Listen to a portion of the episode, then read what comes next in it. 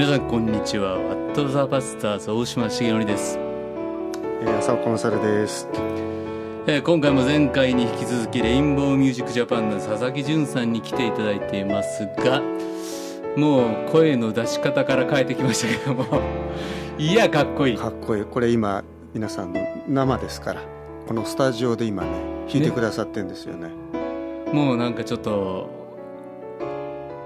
渋く始めるしかしょうがないっていう。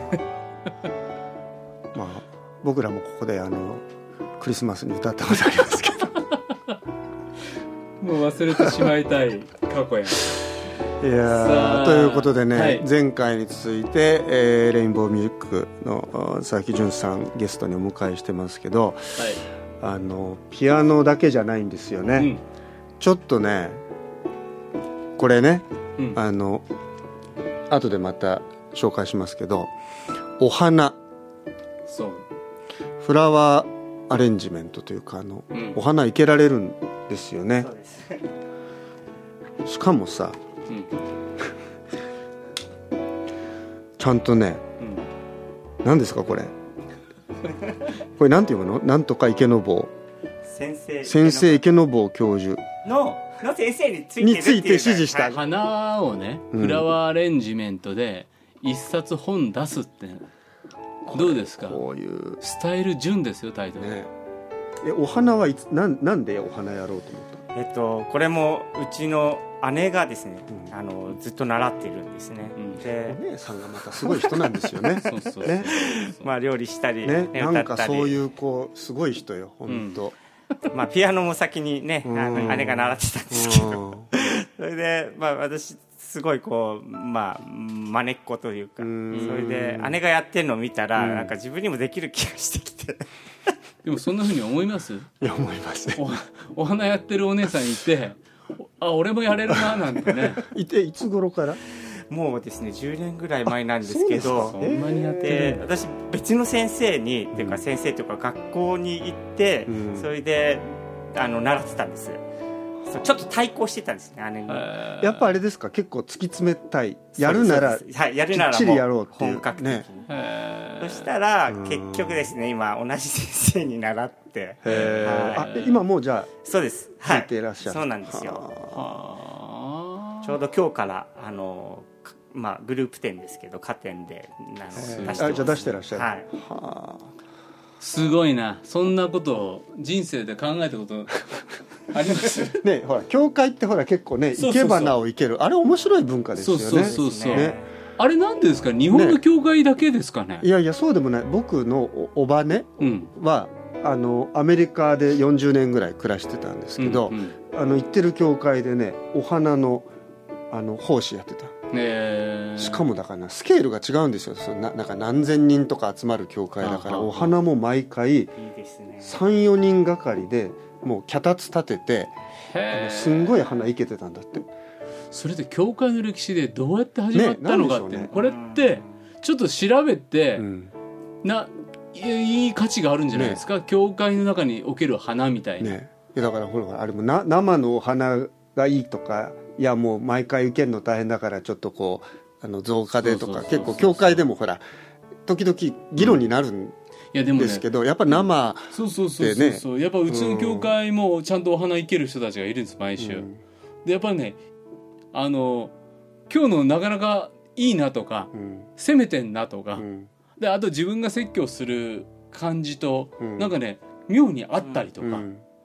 やっぱだから命なんでしょうね。ああなるほどね、なんかまあ私音楽と一緒で、うん。その芸術見るものはやっぱ礼拝だと思うんですよね、うんだからそなのお花自体もそれが礼拝、うん神様に作られたあそうか。その被造物が。はい。造物が。被造物がこの、作り主を褒めたたえてる。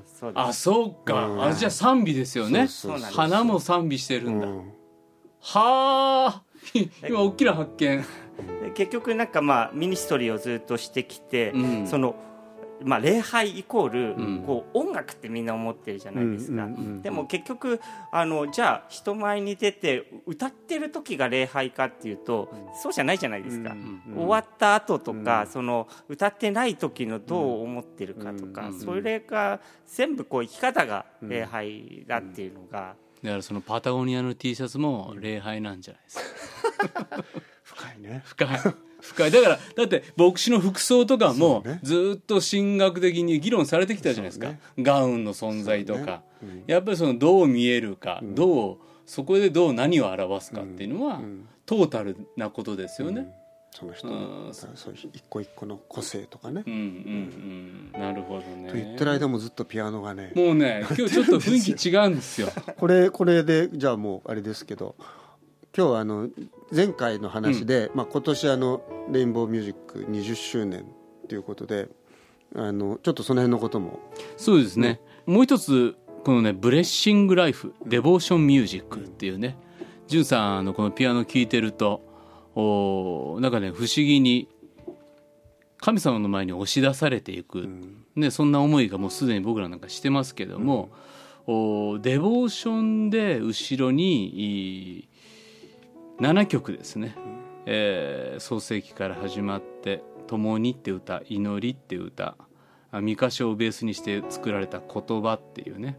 そういう曲が入ったあブレッシングライフっていう CD が出てるのでまた皆さんぜひ手に取っていただけたらいいと思います。まさに今弾いてくださってるねそのピアノの感じが伝わって聖書を読み祈るひとときにとっても意味のある役に立つそんな時間になるんじゃないでしょうか、じゃあ潤さんすせっかくの出演のこの記念に。そうですね、はい。あのこの「ブレッシング・ライフ」っていうのはもうデボーションのために、ん。あの作った CD で、うんうん。あのデボーションでなければ意味がないと、なるほど。はい、祈りを込めて弾きました。これをぜひ今回記念にと思ってはい。5名様お。に持ってきております。素晴らしい。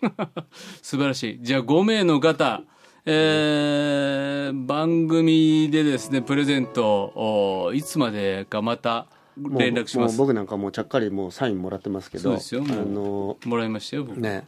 はい。今回じゃあ5名の皆さんにじゅんさんのサイン入りでこはい。の「ディボーション CD ブレッシングライフ」えープレゼントしますのでぜひ御言葉親しんで静まってね神様とのいい時間を持ってくださったらと思います。じゃあここでせっかくなので、じゅんさんにこのまま歌っていただきましょうか。そうしましょう。そうしましょう、はい、えー、と今日はですね、えー中山裕太先生で、あの本当にワーシップソングをたくさんあの素晴らしい曲を書いてくださってる先生と一緒に、えー最近書いた、えーですね「心の一心によって」という賛美なんですけれども、えーローマ書の、えー12章、え1節2節から取られている、まあ、回収賛美として書いた曲です、えー聞いてください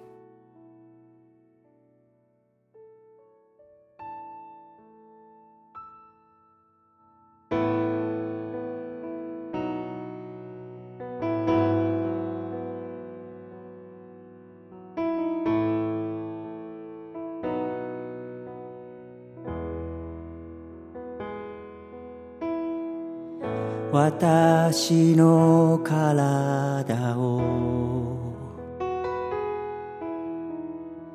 あなたに捧げます。清い生きた供え物として受け取ってください。この世と調子を。合わせるのではなくあなたの御心求め心の一心て自分を変える。私の思いを委ねてあなたの思いに従う。十字架の愛を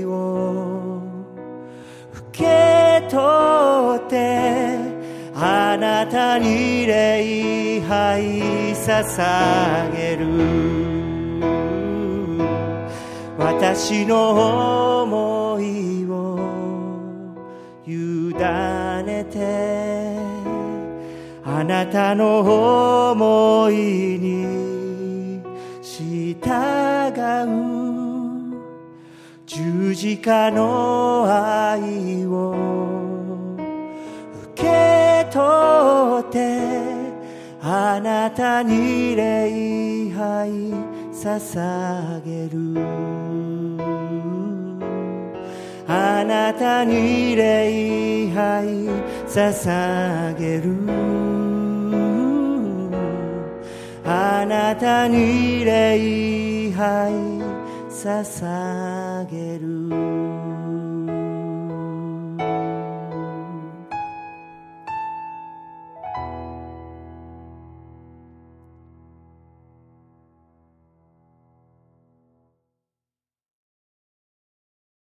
はいありがとうございました。いいですね。本当に。贅沢な。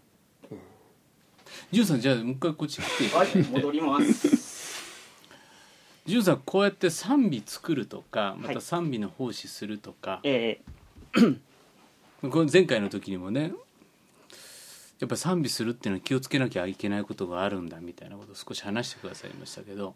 そうですね、まあなんかあのとにかく賛美奉仕者って目立つじゃないですか、うん。でかまあいつもこう人前に立って、うん。で、まあ、かっこいいというか、うん。で脚光を浴びるのでやっぱり常にそのそれ以外のところで何をしてるかっていうのが、多分見られてると思うんですよね。うん。だからやっぱりこうそのそう音楽をしていいない時にどういう生活をしているか、うん。どういう生き方をしているかっていうのがそのまあ本当にその人自身が礼拝者になっていないと、結局ただうこう薄っぺらいというのかな、うん。本当にこう見る人が見たら分かるうん。ものだと思うんですよね。ただパフォーマンスをこの人はしてるんだって。うん。でも礼拝者っていうのはパフォーマンスではないと、うん。やっぱりそれがリアルじゃないといけないと、うん。うん。本当に思っていて、といってもまだまだまだまだですけれども、はい、僕ら牧師もね人前に立つし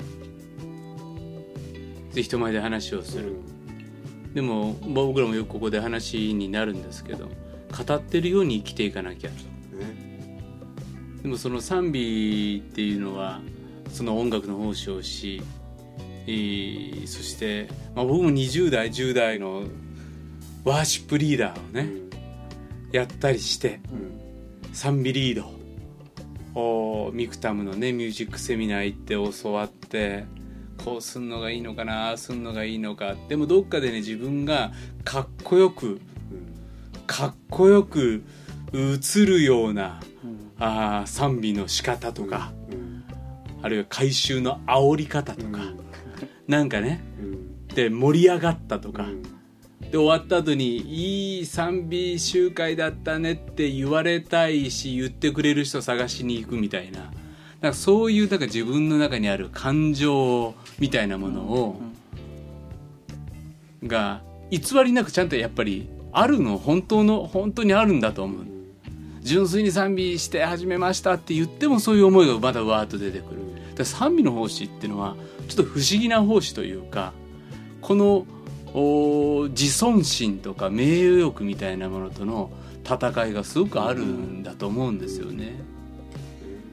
私あの賛美をずっとリードしてきてで風景としてこう手をこう両手をこう上げて、うん。そして本当にこう礼拝を捧げてるように見えて、うん。ででまあ一見すると素晴らしいんだけれども、でも何かが足りないってこう思えることがあったんですね。でなんだろうなんだろうと思ってた時にうん。結局全然手を挙げる行為自体は素晴らしいし、うん。その本当にえっと手を挙げた方がいいんですけれども、うん。でもそれ以上にうん。やっぱりその人の心が本当に神様に向かっているかっていう方がすごく大事でで特に今ワーシップを取り入れている教会とうん。まだそうではなく保守的な賛美歌でしかダメだっていう教会があると思うんですね。どっちかっていうと私今までずっとワーシップのいるワーシップを取り入れている教会にずっと近づいてたのが、一気に、まあ、青山学院大学っていう環境でこう、うんその相反する、うん。えー立場にいる人たちと触れることがあって、そういった時にやっぱりワーシップにこう弱いところっていうのはすごく見えてきたんですよね。でそれはやっぱりもっと真摯な心というかな、あのカジュアルに神様に近づけるけれどはいもでもそこに経験さとうん。本当のそのやっぱり悔い改めというかうん。その心っていうのはやっぱすごく見習うところがあるなって思うんですよね。なるほどねやっぱりそのだからあのもちろんこう、ね、コンテンポラリーな賛美がこうもたらすうん。ある霊霊性というかうん。そしてやっぱりこう、まあ、特に若い人たちにおいてはやっぱりその言葉うん。分かる言葉でっていうことがあるしだからそのなんていうか曲調とかは多分それぞれの世代とか、うん。うん。そそういう人たちが聴いてきた音楽とのこう近さ遠さがあるから難しい部分はあるけどでもなんかかえってそそこ止まりでこうお互いにこうなんていうかもっと豊かなね賛美の世界があるのをこう知らずに終わっちゃうとか妨げて終わっちゃうのもよくないと思うけどでも一方でやっぱりなんていうかなかなかそういうところにこうお互いこう自分たちのあれから抜け出せないものの中にはやっぱり今おっしゃったようなやっぱりこうある種のこうそそこでまだこう十分に自覚されてない部分もあるかもしれないしででも大事なとこって本当にそういうこう一人の礼拝者になって、賛美がこう、まあ、あるなんていうかな祈り心というか、うんだからなんか音楽は関係ない気がします、そうね。本当にうん。そこにうん。もうツールであって、そうね。うん。だから本当に賛美歌の持ってるね歌詞のね凄みとか、うん。1番から4番まであってね、その1番で始まった自分が2番でどれだけ罪深い自分に気がつかされて3番で砕かれていくんだけれども4番で本当に憐れまれて主の恵みの中で生かされて立ち上がっていくあのなんか信仰で起こってくるストーリーをね、歌っていってくれることが、まさに御言葉を聞いた応答としてねこの賛美歌が歌い抜いてくれるところの持つす凄さなんかはやっぱりあのシンプルに1番2番しかないコンテンポラリーの歌では表せないうん。ものもそこにはある。でも一方でじゃあそういう曲調あるいは言葉の難しさでもうそれで時点で入っていけない中学生高校生たちに対して、さっきカジュアルさって言ったけれども本当に神様ってカジュアルにね僕らのことを迎えてくれるんだよとか、でそんな風に神様のことを歌っていいんだとか、やっぱワーシップソングに出会った僕らは衝撃を受けたわけですよね。うね。うわこんな風に心を込めて歌えるんだそうそうそう。だからカジュアルさとおあのある種の神様に対するこう経経験さとか、うんうん恐れの感覚って、あのそんなにこう本当は遠くないっていうか、うん。共存できるものだし、うんそうであることが本当は大事だ父なる神様って親しくよ呼ぶでもそこにそれは決してなんていうかあのそれを侮っそうそうそう存在に呼んでるわけじゃない、うん。むしろその近さがあるからこそのこう、うん。あの礼拝の心っていうのもあると思うし、お祈りの心と賛美の心ってやっぱりこうそのベクトルっていうんですかね、うん。方向性ってすごくあのおあれ同じものを見てるなっていう気がする、だからジュンさんみたいにねコンテンポラリーに20年やってきてやっぱりどっかで昔の音楽とかね昔の賛美なんてってやっぱり20年前僕らはやっぱり上の人たちを見て思ったし、まあ、だからダメなんだよみたいなこともうん。言っちゃってた時もあるけれども、うん。今やっぱりそこがあってそこで賛美がなされてきた真実さが見えるし、うん。なんか今のだからいい昔はダメだってそんな簡単なことじゃなくって、それぞれで神様を賛美するってそもそも何だったんだっけっていうことをなんか問われていく、うん。そして問われ続けていくし潤さんなんかは問い問い続けてほしいっていうか、今回その20周年迎えられて今日いいかっこいい T シャツなんですけど コペンハーゲン、はい。あのちょっと北欧に行ってこられたって聞いたんだけどあのデンマークのコペンハーゲンなんですけども、まあ本当に神様と一対一にあの向き合うためにうん。1週間ですね行ってきたんですね、はい。う んどんなどんな経旅でした、うん。そうですね。もうやっぱり知らない土地で知り合いも誰もいない、そしてもうどんなこどんな感じかも全くわからないっていうのが、なんか私が二十歳の時に割とこう海外にアメリカとかに行ったんですけど、同じような状況で行ったんですね、うん。でそこで本当に神様に出会って、うん。って言ったところがやっぱ20年の仕事をしながら家族を持って、うん。なかなか一人になれなかった、でわざわざねあの遠くまで行かなくてもできるんでしょうけど、やっぱり自分ともう一回向き合いたいっていうので、うん。あの行ったんですよね、うん。もうそれはそれはそれは素晴らしいうん。旅でしたね、なるほど。はい。うん潤さん旅しながらじゃあ改めて今賛美って何だっていうふうに思うんですか、賛美生き方ですかね、はい。やっぱり、うん、賛美の曲曲とか歌ってるっていうのはあある意味その時の行為だったりその行為の中で出てきた作品だったりするんですけどでもそれが生まれるためにはやはりこうもう自分自身が神様の前にこう礼拝をしているっていうそういう存在にうんなることの方が、えーまあ、日曜日の本当に90分の礼拝が祝されるためには、うん、やっぱり1週間ですね。うん、生き方がね、そうですね。潤さんね前回の時に話してくれたのですごく印象深かったのはもう神様いないなんて思ったことないと。うん。もうお祈りしたらグランドピアノが1週間以内に届いてうわ神様祈ったらこんな答えてくださるんだ。でそういう小学校中学校の時過ごして一方で30代ぐらいでもう鬱になってもうなんで神様ここにずっといなきゃいけないんですかっていう。でもその時も神様との関係っていうのは崩れなかったそうですね。いいことでいい質問ですね。うん私あのその鬱になった時に初めてあの自分が信じてきた神様が本当にいるかどうかっていうのをあの疑ったというか、うん。別に疑ってるわけではないんですけど、うん。でももう一回疑ったんですね。うんうん。はい、あのいわゆる牧師の子供でまあこう模範生のように育ってきたので、うん。こういつも人に教えたりする立場だったり、うんえーそんな中でもう一回こうじダメな自分というか、うん。何もできなくてでも受け入れてくれる神様、うん。うん、なんかそんなこう体験をしましたね。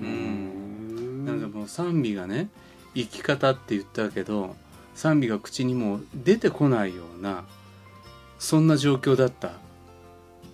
でもそこをでもやっぱり今振り返ると、うん。やっぱ賛美っていうのは生き方なんだなって思うんですよね、はいはい。うん。うん。もうその時に流した涙だったり、うん。そういったものが全て神様に対する賛美に変わっていくというかね、うん。そんな感じがします。うん。やっぱりそこを超えて生まれてきた賛美っていうのは20年前とは違う？違うかもしれないですね。重みがなんか違う気がしますね、うん。なんか20代の頃はやっぱりなんかこう理想論で、うん。なんかこう頭で頭だけでっていうかうん。これは違うよねって言ってたのが、なんかちょっとやっぱり砕かれたというかね、うん。なんかあやっぱり罪人だって人前にやっぱり出るに本当はふさわしくないしうん。そういう本当に自分の醜さっていうか、うん。そういうのがより最近うん。わかりますね、うん。はい。まあ、でもそれやっぱりい生き方っていうか、うん。そのリアリティなんでしょうね、うん。うん。そういうでもそういうところからこう汲み取られてくるうん。ものがまたそうやってこううん。捧げられていくっていうか、でもそう思うと、うん。今20代で、うん。あちょっと生きってんなっていうか 調子乗ってるなって思う子たちもいる。いるかもしれない。いやいいや。でもでもそう思った時にね僕いつも思うのは自分もそうだったなって思うしそうそう、でそれを取り扱ってくださる神様いるから、うん。やっぱりおじさんたちはあんま目くじら立てて怒んない方がいいなっていうふうにも思ったりもするっていうか。そうね。そうねなんかこうやっぱ音楽ってやっぱりこうえある種、まあ、もちろん全ての人のうん。がこうそれで喜んだり慰められたり励まされたりするけど、やっぱりある意味ではあるやっぱり賜物じゃないですか。こうやっぱりねこうそういう感性とか、ね。あるいは技術的なこともそうだし、やっぱでも神様がそれをやっぱりあらゆることが神様への賛美だけどやっぱりその音楽を与えてくださったっていうのはすごくうん。大きいことだなと思うとやっぱりそそれが教会やクリスチャンの中でこう持ってる意味の重さとか、そこに携わってることのこう、うん。特別さっていうのはやっぱり一方ではあると思うし、まあ、だからこそこそうあのそのね、まあ、うん誘惑もあると思うんですけど、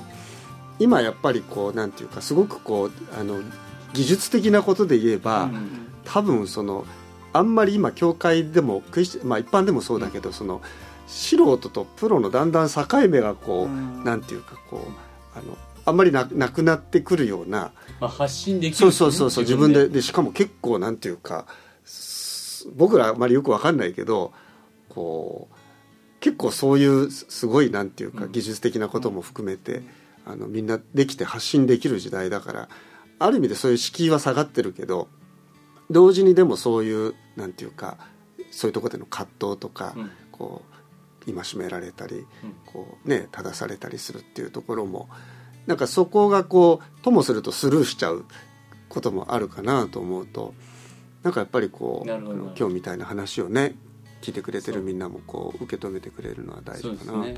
なんかだからほんと簡単に YouTube にアップできるし俺の賛美聞いてくれみたいな。僕らの時できなかったけど。できないよねできなかったけどもでもそれを見た時に注意してくれるおじさんたちもいたし、ででも黙って頑張んなさいって言ってくれる人もいたけれども、でも本当にそういったできるようになったからこそどんどんやってほしい、でもそういう彼らにいや賛美ってそもそも何だったんだっけっていうことを問われていったり、えー生き方なんだよっていう、それは大きいよね、うん、それ生き方なんですかって、うん。それす救われた者の生き方としての賛美なんですか、うん。いやそれドキッときますよね。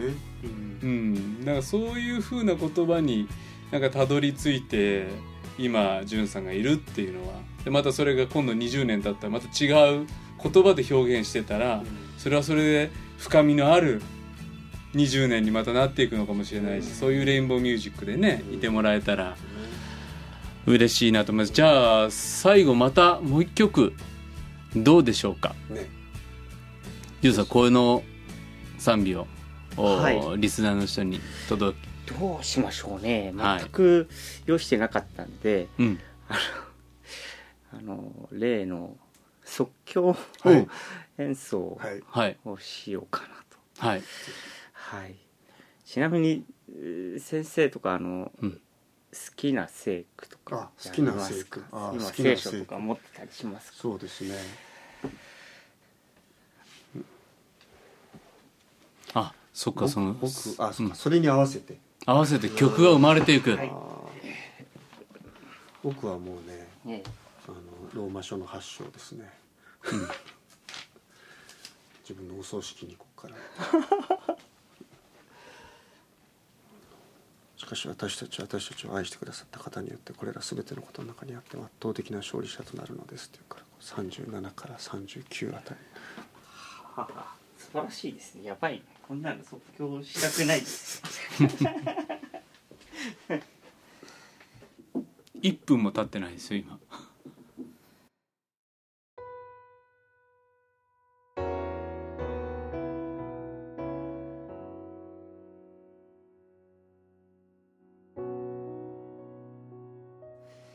じゃあローマ書の、8章、37節から3839、えー、素晴らしい、聖書の言葉に今、即興で、メロディーをつけます。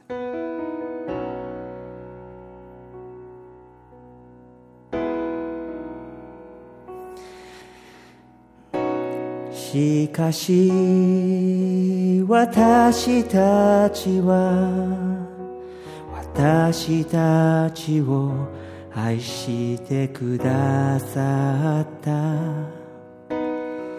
方によってこれらすべてのことにあっても圧倒的な勝利者となるのです。私はこう確信しています。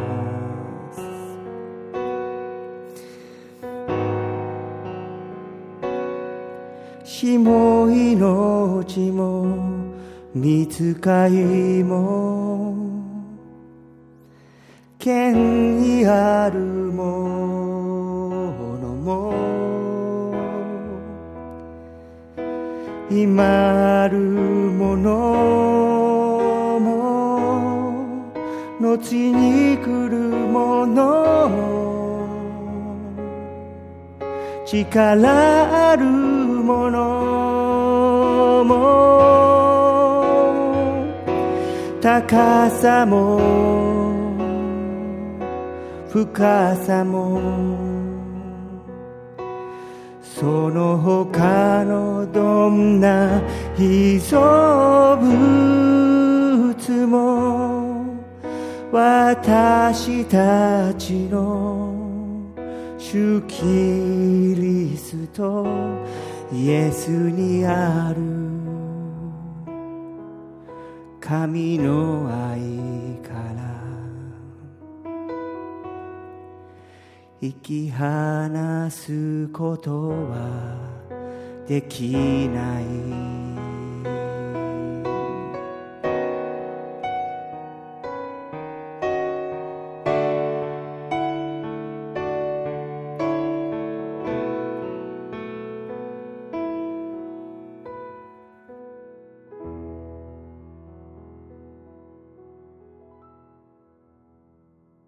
はいありがとうございました。ありがとうございました。ちょっと鳥肌が。もう本当に。へえすごいな。これ僕自分のお葬式この聖書から説教してもらいたいんですけど、あのこれ流してもらって。はい。大島先生に説教してもらったらなんかもうわかりました。なんかいけそうな気がします。いけいけそうな気がする。迷わずいやーでもねやっぱお葬式の時にもう歌うっていうのがクリスチャンじゃないですか。そうね。ないね。ないもんね、ないよ。ないですよね。うん。歌って死ねるって。歌われて死んでいくんだもんね。だって今の歌は出棺の時ですか。いやー。なんかいやでも本当にこう、うん。生き方っていうのが、はいはい。なんかまさにって感じでした。うん、だからやっぱり生き方がそうやって定まって生きていきたいって思うからこそ御言葉を読んですっとそれが出てくるんでしょうね。僕らがもうなんか邪念だらけだから。出ないけいやお前そういうこと言うのも違うか。いやあんだけいいの聞いた後になんか余計なこと言わない方がいいなっていう思いもしてますけども。いやいや本当にジュンさん来てくださってありがとうございました。ました。えー今回この「ブレッシングライフ」えー5名の方にえー CD プレゼント。ね締め切りいつにしますか？はいじゃあ Facebook で。後日案内を。はい後日う締め切りはあ案内したいと思います、えー皆さんからのお便り待っています。メールアドレスは wtp.pba-net.com 番組の感想番組で取り上げてほしいテーマ、えー僕らに聞きたい疑問あなたの近況何でも送ってください。番組の感想は嬉しいですのでぜひぜひお願いしますそれからあの潤さんの、えーとお父様、えー佐々木先生が書かれた「祝福は二人から」っていうねこちらもあの、CD もついて、まあ、結婚のためのあのいろんな夫婦のあり方とか性のこととかね、うん。まあ、このラジオにもよく来る質問もあのこういうこと関連が深いものがあってこういうのもあのありますしあのレインボーミュージックの CD もいろいろぜひ皆さんねこれ機会に聞いてくださると嬉しいなそうでとすね思います。これもスタイル順このお花フラワーアレンジメントの本もおプレゼントさせていただきたいと思います。はい。ね、あの、うつを理解するなんてね、この祝福は二人からの方にもありますけれども、ね。今度ね、来年4月かな、私、柏グローリーチャペル行かせていただいたり、待っております。ご一緒させていただけるのを楽しみにしております。はい、では今日のワットザバスターズ大島重則と、佐々木純浅岡勝でした次回は10月27日の金曜日あら、もう本当に年末近いですね。はいそれではまた、皆さんお風邪をひかないように、さようなら。さよなさよなら本当ありがとうございましたありがとうございましたま。この番組はラジオ世の光テレビ「ライフライン」でおなじみの PBA 太平洋放送協会の提供でお送りしました。